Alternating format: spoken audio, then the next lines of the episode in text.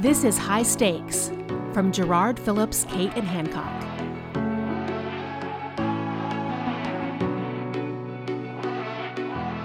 This conversation with Dorian Harrison, Associate Director of Brand Strategy at Cedars-Sinai, started out as an invite to talk about vaccine related outreach to minority and underserved populations. We do have a blog post that goes into some of Harrison's written answers to those questions, but this went much further, much deeper.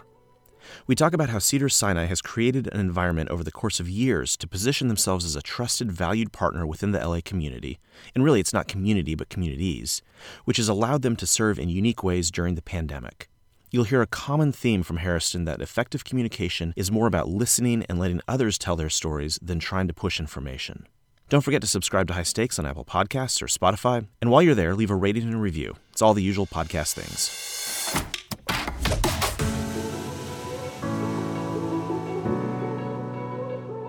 Um, yeah, well, Dorian, if you could just kind of start by by setting the stage, what Sure. is going on there at Cedars Sinai, and, and the, the what's the landscape in LA?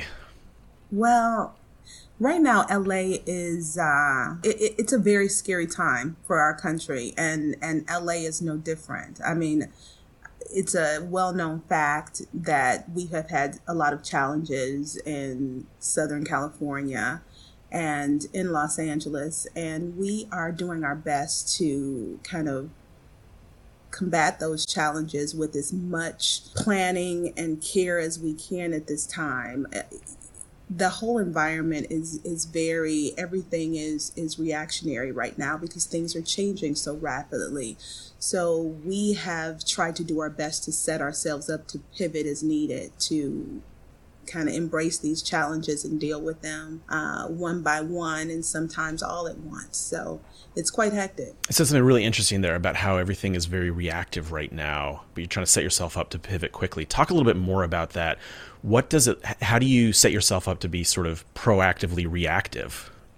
It- It's funny you ask. I've been working a lot with our residency and fellowship programs to make sure that we are also preparing our doctors to react and our clinical staff to be able to provide the care that's needed at this time. And so it was very difficult to try to figure out ways when we first went home last March of how we would handle these residents and fellows who are going into their programs. Um, one of the really, really big drawing points and pluses for Cedars-Sinai was we're in Los Angeles, we're in a great area.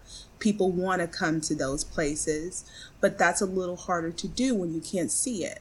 So we did videos that were structured to talk about programs in a very unique and individualized way, and also virtual tour videos so that people could see it. We tried to, as much as possible, create a, a warm touch. So you have to be flexible and be ready to pivot at any time and look at a system in totality and not just that's research and education, they'll be fine there, or our clinics will be fine there. It has to be a, a group and joint effort that has to come from the team. Operations, marketing, communications, everyone has to meet in the middle. Let's take that and sort of extend it to the community outreach. You use the phrase "warm touch" and, providing, you know, a message of care to to anybody who's going to be in or to, to your potential residents, in your educational programs. So, what does that look like when it comes to reaching the community of patients that you all serve, particularly? Long wind up here for the, the question, but you know, particular when you serve such a, a large and diverse patient population, there are issues of access, there are issues of trust. What do you do? Well, you know, I'm very proud to say that Cedars-Sinai has really uh, focused on social determinants of health. And we are constantly thinking not only in our community benefit programs, but our overall corporate citizenship, our grant funding, in all areas of outreach we are trying to kind of change the trajectory. We want to ensure that we're not looked at as just a, a, funder or just someone who provides services to the community. We are a part of the community and we want to work to sustain and provide resources and tools. And we've, we've done that in a variety of ways. We focused our grant funding on these social determinants of health, homelessness, food insecurity, things of this nature to make sure that we are hitting health equity. We want to make sure that we are dealing with current issues and issues that are significant to, to our community. We've also worked to change our messaging to one that we are partnering with the community. As a member, we work to sustain it. And to sustain it means to be not only consistent, but also to make sure that we are contributing to the growth. We want to help organizations that partner with us and our stakeholders to be stronger, to be more capable of also being flexible and pivoting in this time, to expand their outreach of services. And in turn, that strengthens our relationships with these partners, but it also provides amplified voice that we can help them promote their messages while also, you know, promoting our own we want to make sure that it's understood that we are here to help in the long term, but we also want them to be independent and able to to expand and grow in their own missions. That's really cool. And I, I, love that community, just the emphasis on community partnership. As you've laid that groundwork over I'm sure has been a long, long time and established or built those relationships. Uh, what has that given you in this current moment when outreach is so important, particularly around vaccinations? It gives us a prime opportunity because we've made those partnerships, because we have that long-standing history as a giving organization, we've worked so hard to to expand that. And so on an ongoing basis, we're becoming more honed in on how we determine where that money goes and, and, and how we are shifting with the needs of the community. Our community benefit programs are so amazing. And I can think of two of those sharing care and also healthy habits, which are ingrained in our public schools. And during the pandemic, we have helped with partnering with our local government officials and the city to move events for families and children. I mean, this has hit underserved communities very, very hard. And so anything that we can do as far as funding these initiatives or or providing resources. We've built up an online resource where Healthy Habits has exercises and fun cooking recipes to do with your children. So, because they know people are home, it's a very stressful time. You're trying to be a homeschooling, you are working, you've got multiple things going on. So we've tried to build up our YouTube page with videos to, to be helpful because these are things that the community needs. They need health information. So we have community health improvement. I mean, we could go on and on about the things that are needed. But most importantly, we, we've begun to pivot and ask what is needed. I think that's important too. Many times I've been in organizations and people want to tell the community what they need. Well, we think you need this. This is a great idea. And it's always important to do a gut check. Are you really giving what is needed or are you doing what serves your purpose? And, and I think that's at the heart of, of what every community program or any community outreach and engagement should be looking for. What are some of the specific tactics that you're using to listen, to ask those questions about what the community needs? I mean, in past, we've used surveys. We are constantly asking our partners. We, we've developed relationships where our partners will say, we have this going on. Would you mind putting this on your social channel? Smaller organizations don't have the audience. They don't have that online community build up. And if we can extend that halo and, and assist by you know posting an event and and most of the time some of those events include us and some of them don't i think it's important that when you have those partnerships it should be a mutually beneficial relationship. And that doesn't always mean monetarily. It, it, it more often means support in ways of promoting those posts or or passing around that information or or sending it to our media department or or allowing that press release to go out for something that we've done for them.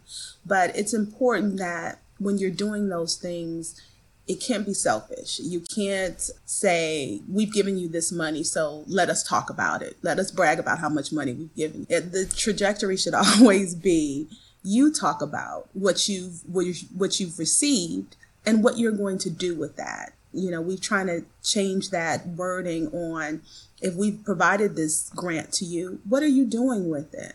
And we'd love to be a part of you talking about what you're doing with it. That always pays off more, in my opinion, than when you when you go and do that self gratification of yeah, look what we did. It, it always pays off much better. Well, just the ability to to let people tell their own story. I mean, it makes sense. Like, why would you want to feed somebody a line, right? so true, but it, it happens often. And so I just try to remind our team, and, and they don't need reminding because they're amazing, but we want to make sure that we're providing some level of care to our partners where they feel valued, they feel uh, grateful, not just because of what we have offered them, but because they know we'll stand with them and partner with them, and and we're a part of the community as well. Dorian, I could go on this track for hours, but I do want to get very specifically into the vaccine distribution. I mean, it's it's the topic of the moment, and in many ways, rightly so. And so you've laid the groundwork in well, you've described over the last few minutes how you've laid the groundwork for these crises, which we are now in the middle of, and how is it going? What what what's happening there as far as your outreach to underserved communities, communities of color, folks that need medical care in this moment of the pandemic, and again, are are struggling for various reasons to get it. How, how's it going? Well, we're just starting. Honestly, it, it is the beginning of a journey. We know that this will be something that is just not pandemic focused. It is more of building relationship with this community and, and with all of our, our communities that we serve. We're starting with black and brown communities because that is where the need is currently as far as you know distrust of the medical community barriers that can go on and on and rightfully so. I mean rightfully so. I i'm even in the midst of, of chaos i'm still excited and i'm excited because it feels like validation when you see what has been done and people are discovering it and people are talking about it.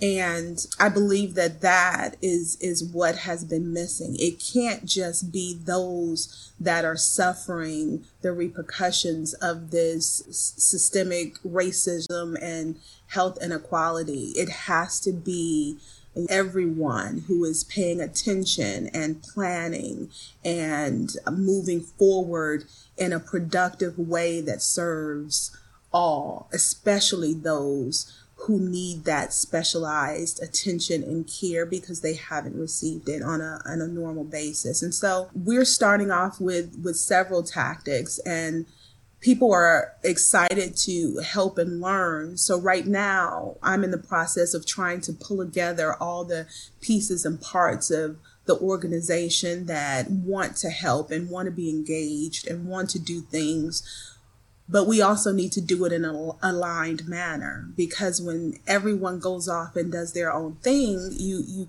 can't protect that messaging you can't know what others are doing it becomes slightly chaotic and so that's that's a a challenge but right now we're doing some amazing things. We are planning a, a, town hall to to discuss it with faith leaders, some community leaders, other health systems um, that are in the community, and it is it's it takes a village. It takes uh, coordination. It takes having partners that are a part of that community because you can't expect large organizations such as Cedars, Cedars-Sinai to to always touch everything because we touch so much. And so it's responsibility of those within the organization like me who are I'm a part of the black community. This is important to me. I'm not only an employee of Cedars-Sinai, I'm also a patient. Um, I also have my own fears and I, I do my own research because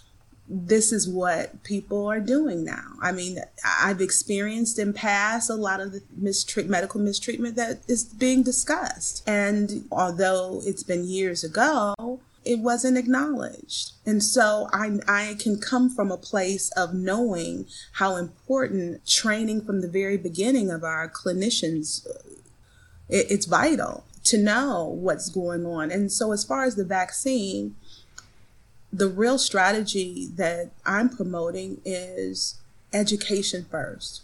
People want to know, they have so many questions and they're looking for answers, and there's so much noise going on just within the world.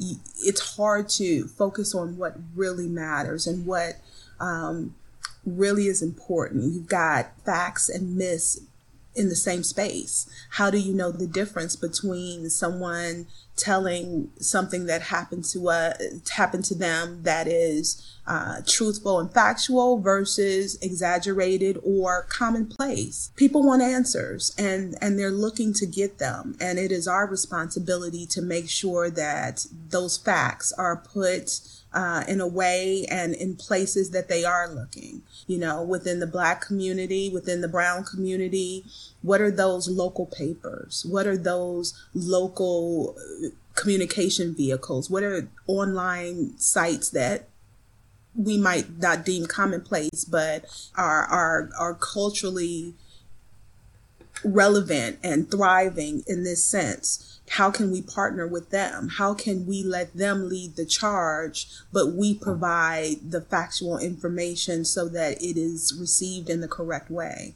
And that is what we're trying to do on, on all fronts.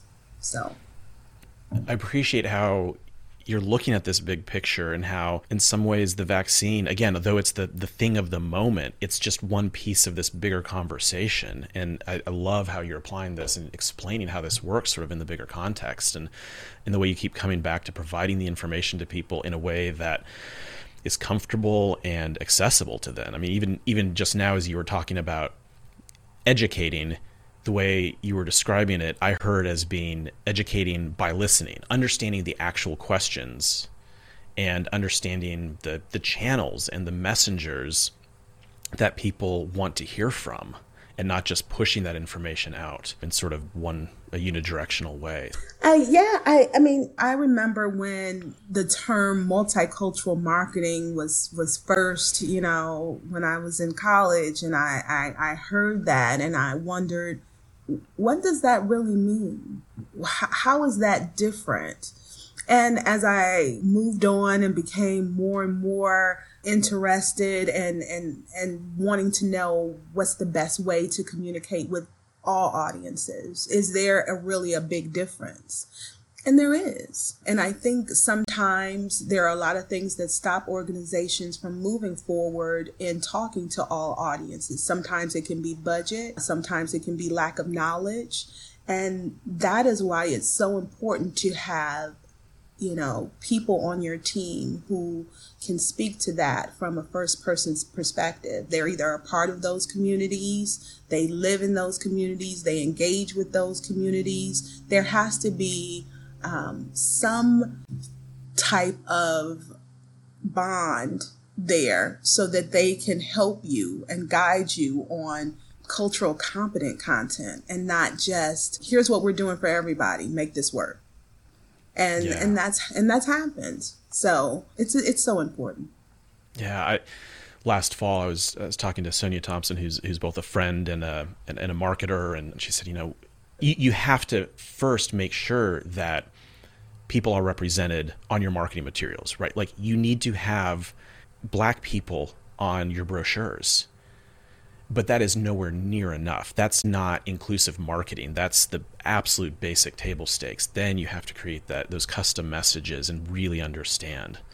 And I thought that was such a good reminder that it it really is. I mean, it's so important that there's more than one audience in each demographic group. Are you talking to the children? Are you talking to people who are caretakers for their parents? Are you talking to elders? And and then there's so much within healthcare. I mean, you know, as we're discussing the Black community, I, I was, I remember previously before coming to Cedars-Sinai, I, I gave a talk and I was telling physicians and, and nurses if there's a Black woman and she's over 65 years of age, you, don't refer to her by her first name.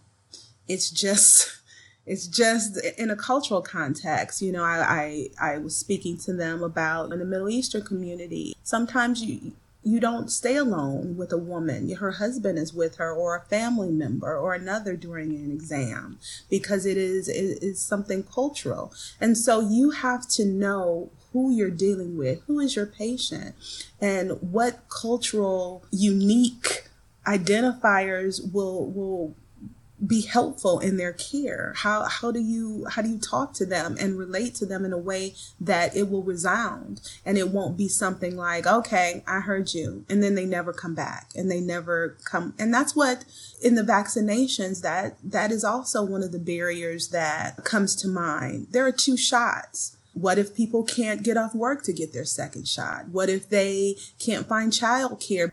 I mean, there are so many things that that people don't think about and and those are the things that must be brought to the forefront in order for us to devise ways in which we can make it easier. I think if i could say anything is the number one priority it is how do we make this easier? Easier to find information easier to get access easier to pass the word, easier to become ambassadors so that we can get these goals accomplished and we can make sure everyone is safe in, in the best way possible. During this, in this moment, the disproportionate impact of the pandemic, it's been a brutal year for so many people, so many communities. And yet we want to try to take lessons and, and, and be optimistic. And so I guess are you optimistic? Do you think again this this brutal time is is gonna is going to launch us I, towards equity? I am I, I, am optimistic. I'm optimistic because I see amazing things happening and I have to remain optimistic because I mean, this is this is a tough time for everyone. This is people are home, so they lack barriers between work and their personal lives. People are working more because they're anxious and they're fearful and they want to be on top of everything. So then they're watching the news all the time. They are fearful because of economic hardship, lack of jobs. They're fearful because they have to be on the front line when they'd much rather be at home, but because they have jobs that are deemed essential, they're out and about and they're scared. And now they don't know when to get the vaccine. You want me to take something that I'm not really sure that I understand or know about. I have so many, you know, false thoughts about it. But yet you you are asking me to take this but before this pandemic, in their minds, you, you weren't thinking about me. You weren't thinking about my health. You weren't thinking about my care. But now you want me to do something to help everyone else. I mean, these are, these are thoughts that are going. So when you think about it that way, you're going, wow, well, I can understand why there would be confusion and frustration because all of a sudden now it's time to to to to go. And everybody's like you need to do this. You must do this. But they're not explaining why. They're saying well you must do it to to help yourself and to help everyone else. When a more warm to use that term again message would be take care of yourself. Take care of your family. Do this do this for your health. Do this for your family's health not the public who has ignored and not kind of cared about health disparities for my community, not cared about what really, that's a better message. And so that's the way I, I'm, uh, trying to to change our messaging and hopefully that will be successful because everyone wants to know what's in it for them. And if you can tell somebody what the benefit will be to them, then that message will go over a lot better than what it will be if you tell them to do this for you and for everyone else. You got to meet people where they are. Dorian Harrison, thank you so much. This is so very, good. So just appreciative welcome. of your time. You are very welcome. Happy to do it anytime.